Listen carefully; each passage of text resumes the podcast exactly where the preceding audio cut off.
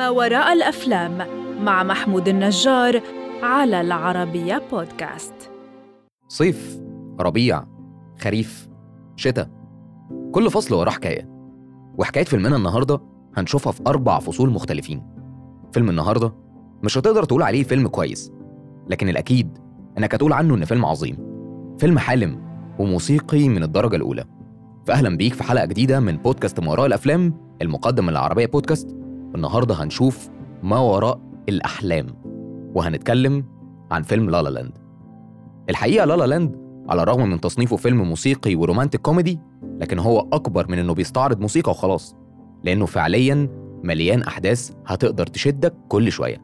فلو أنت ما بتحبش الأفلام الموسيقية فده الوقت المناسب والفيلم المناسب اللي هيخليك تحبها. بتدور أحداث الفيلم في لوس أنجلس خلال فترة زمنية غير محددة. الجزء الأكبر من الفيلم بيدور حوالين علاقة رومانسية ما بين ميا الممثلة المبتدئة الطموحة وسباستيان الموسيقي اللي بيحب موسيقى الجاز جدا ونفسه إنها ما تنقرضش. من أول لحظة في الفيلم المخرج بيقدم لنا أوبريت جميل جدا اسمه Another Day at Sun. رقص وموسيقى على لحن جميل وكله بيغني في وسط الزحمة وكأنهم نسيوا هم مين ورايحين على فين لمدة ثلاث دقايق. وفي آخر المشهد بيكون أول لقاء ما بين ميا وسباستيان لكنه مش بيكون لقاء لطيف خالص. سباستيان وميا بيتعرفوا على بعض بشكل كوميدي جدا وعلى الرغم إن الفيلم مش تصنيفه كوميدي في الأساس ومفيش فيه فعليا كوميديا صريحة لكن اللي موجود كله light خفيف جدا ويتحب. هتحب جدا بدايات التعارف ما بين ميا وسباستيان إزاي بيفضلوا يتقابلوا مع بعض صدفة؟ إزاي عرفوا بعض؟ وإزاي كانوا بيبينوا إنهم مش عاجبين بعض؟ مع إنه العكس تماما زي كلام أغنية لافلي نايت وإزاي حبوا بعض؟ وشجعوا بعض علشان يحققوا أحلامهم. وممكن تكون بتسأل إيه اللي حصل؟ هل انتهت قصة حبهم بسعادة ولا وصلوا لإيه؟ الصراحة أنا مش جاي أحرق عليك الفيلم لأنك لو ما شفتش لازم تشوفه. لازم تشوف الموسيقى مهما اتكلمنا عنها والأحداث مهما اتحكت. إنك تسمع الموسيقى وتشوف الألوان والاستعراضات والأحداث بيفرق جدا لأن في الأساس كلنا بنشوف الأحداث بمنظور مختلف. أنا مش هحرق القصة لكن زي ما تعودنا في ما وراء الأفلام إننا بنشوف الأحداث من كذا اتجاه مختلف. طبيعي إن اللي بيحب لازم يتنازل. سباستيان اتنازل شوية عن حلمه واضطر يدخل فرقة بتعزف مزيكا عصرية شوية علشان يقدر يكون معاه فلوس علشان يعرف يعيش هو وميا. وطبعا ده كله كان سبب إنه يغيب عن ميا لفترات طويلة. لكن زي ما أنت عارف أكل العيش. في الوقت اللي ميا بتجهز لمسرحيتها الأولى سيباستيان بيتأخر مع الفرقة لدرجة إنه فوت مسرحية ميا اللي كانت مهمة جدا بالنسبة لها. وللأسف ميا أحبطت جدا وأدت بشكل سيء في المسرحية وده خلى المسرحية تفشل فشل ذريع. وهنا هنبدأ نفهم الفجوة اللي حصلت ما بينهم وبدأت توسع. كانت بسبب إيه؟ مسرحية مية فشلت وبدأ الخلاف ما بينهم يزيد. على الرغم من الخلافات الموجودة سيباستيان أقنع مية تروح تجارب الأداء لدور مهم جدا لكن ما رجعوش تاني زي الأول. فيلم لالا لاند بياخدك لحتة تانية خالص. فيلم مليان موسيقى وجرأة مليان حزن ولطف والأهم إنه ظهر إن الحب لوحده في العلاقة مش كافي. الأفلام غالبا بتظهر إن الحب هو اللي بينتصر في الآخر لكن في الحقيقة الموضوع مش كده. الحب مليان عيوب زيه زي أي مشاعر تانية. كم مرة أنت حبيت بصدق وشغف وعلاقتك ما مشيتش زي ما أنت عايز أو زي ما كان نفسك؟ أكيد على الأقل مرة في حياتك صح؟ هي دي الواقعية اللي بيقدمها لنا La La Land. فيلم La La Land حاول ديميان تشازل إنه يحول قصته لفيلم من إخراجه خلال ست سنين. لكن للأسف ما كانش يلاقي المنتج اللي يخاطر معاه خصوصا إن في الفترة دي كان في تراجع في مستوى الأفلام الموسيقية لدرجة إنها بتتنسي. لكن بعد ما فاز فيلم Whiplash بالثلاث جوائز أوسكار الموضوع اختلف تماما وتحول حلم ديميان تشازل لحقيقة. من ناحية تانية الفيلم بيعبر فيه ديميان عن امتنانه للعصر الذهبي للأفلام الموسيقية. اللي أبهرت كل الناس اللي بتحب السينما في الخمسينيات. وعلشان كده ديميان قرر يصور الفيلم كله على طريقة السينما سكوب. ودي طريقة لتصوير الأفلام كانوا بيتبعوها في بداية الخمسينيات ولحد نهاية السبعينيات في هوليوود.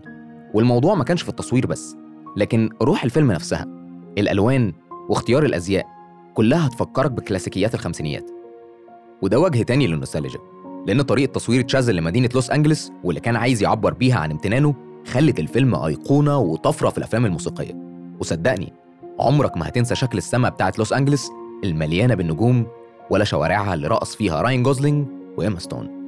الجدير بالذكر إن أغلب كادرات المدينة تم تصويرها باستخدام الضوء الطبيعي للشوارع وأحياناً اكتفى تشازل بمصباح إضاءة ملون بيسلطه على أبطاله. وتعمد إن التصوير يكون في لحظات الفجر وشروق الشمس اللي هو أكتر وقت نقدر نوصفه بأكتر لحظات الواقع قرباً من الأحلام. ممكن تكون بتسأل إيه اللي مخلي فيلم زي لالا لاند واخد ضجة؟ خليني أقول لك إن راين جوزلينج وإيما ستون يعتبر الثنائي الأكثر قدرة على التفاهم في هوليوود حالياً. مجرد ما هتشوفهم على الشاشة بس هتفتكر ثنائيات هوليوود الكلاسيكية في الخمسينيات. بيغنوا كويس جدا. بيرقصوا بتناغم. كل واحد فيهم عنده موهبته. لكن سوا قدروا يطلعوا تحفة فنية زي لالا لاند. اترشحوا لجائزة جولدن جلوب على فئتي أفضل ممثل وأفضل ممثلة مساعدة. والأغنية اللي غنوها سوا اترشحت في فئة أفضل أغنية. وعلى ذكر الأغنية خليني أحكي لك إن من فترة مش قليلة اتحولت الأفلام الموسيقية لمادة خاصة بأفلام ديزني وغيرها من شركات الرسوم المتحركة. وبالتالي بقت الصورة النمطية للأفلام الموسيقية إنها أفلام سطحية بتحكي عن قصة رومانسية بشكل عابر بعدين تختمها بنهاية سعيدة. لكن المؤلف والمخرج ديميان تشازل ومؤلف الموسيقى جاستن هورويتس قدروا يطلعوا فيلم يقول وبشكل صريح جدا. إن الأفلام الموسيقية مش أفلام حالمة بس ومش بالضرورة تكون نهايتها سعيدة. بالعكس عملوا قصة درامية فيها صراع نفسي عميق جدا وأحداث بتدور في الواقع مش زي ال animation خيال.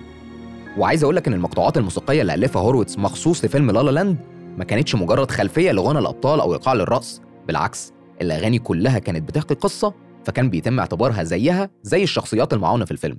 ما كانتش مجرد أغاني وخلاص لكنها كانت مناسبة جدا لسياق الفيلم والأحداث والصراعات يعني على الرغم إن ميا وسباستيان عندهم أحلام وطموح وجمعهم حبهم للفن وعايزين يشتغلوا في الحاجة اللي بيحبوها بس ده هياخد وقت ومجهود ومش حاجة هتتحقق في يوم وليلة. فلما ميا قالت somewhere there is a place where I find who I'm gonna be. Somewhere that's just waiting to be found. المأخوذة من أغنية Someone in the Crowd وقتها غنتها على أمل إنها تلاقي لنفسها مكان في عالم التمثيل في لوس أنجلس القليل من الجنون هو المفتاح إن يدينا ألوان جديدة علشان نشوف ومين يعرف؟ هنروح لفين؟ وهي بالفعل كانت مجنونة بأحلامها وأهدافها وإنها تشتغل على نفسها لحد ما تحقق ده. من المفارقات العجيبة في الفيلم واللي ظهرت اختلاف كبير جدا ما بين ميا وسباستيان إن ميا كانت موافقة تشتغل أي شغلانة لحد ما تحقق حلمها على عكس سباستيان اللي كان رافض تماما إنه يعزف أي حاجة بعيدة عن موسيقى الجاز. في النهاية كل واحد حقق حلمه. بس يا ترى حققوه مع بعض؟ ميا قالت لسباستيان I'm always gonna love you. ممكن في اللحظة دي تفتكر إن النهاية هتكون سعيدة وهيعيشوا مع بعض في تبات ونبات لكن آسف ده ما بيحصلش. دي مش لالا لاند. وهسيبك تكتشف النهاية بنفسك وتشاركني حسيت إيه وقتها. في نهاية الفيلم مش هتحس بنوستالجيا بس أو بصدمة من النهاية لكنك كمان هتلاقي أسئلة كتير بتدور في بالك عن الحياة والحب والأمل والطموح عن الحزن وإزاي تتعامل في لحظات انكسارك. وكل واحد فينا هيتعلم حاجة مختلفة وهيحس بمشاعر مختلفة. فيلم لالا لاند من الأفلام العظيمة واللي بسببه استحق الترشيح لجائزة الجولدن جلوب في فئة فيلم العام وترشيح تشازل لجائزة أفضل مخرج وأفضل مؤلف. يعتبر فيلم لالا لاند من أكتر الأسماء اللي اترددت في موسم الجوائز لأنه ترشح لسبع جوائز جولدن جلوب مرة واحدة. أهمها جوائز أفضل فيلم موسيقي أو كوميدي أفضل ممثل لراين جوزلينج أفضل ممثلة لإيما ستون وأفضل مخرج لديميان تشازل. سجل فيلم لالا لاند اسمه في تاريخ جوائز الجولدن جلوب. بعد ما بقى أول فيلم يفوز بالسبع جوائز في المنافسة دي. وفاز برضه بست جوائز أوسكار من أصل 15 ترشيح. منهم أفضل ممثلة لإيما ستون وكان يدوب هيفوز بأفضل فيلم واللي بالفعل تم إعلان إنه أفضل فيلم لكن في آخر اللحظات بيتم إعلان إن ده كان غلط وإن الفايز هو فيلم مون لايت يمكن دي كانت كارما لديميان تشازل بسبب اللي عمله فينا في آخر الفيلم. أتمنى بعد فيلم لالا لاند تكون غيرت وجهة نظرك عن الأفلام الموسيقية. وتشاركني هل عجبك ولا لأ؟ ويا ترى بتحب الأفلام الموسيقية أصلاً؟ شاركني ده دلوقتي واستناني الحلقة اللي جاية. أنا محمود النجار في بودكاست ما وراء الأفلام المقدم من العربية بودكاست.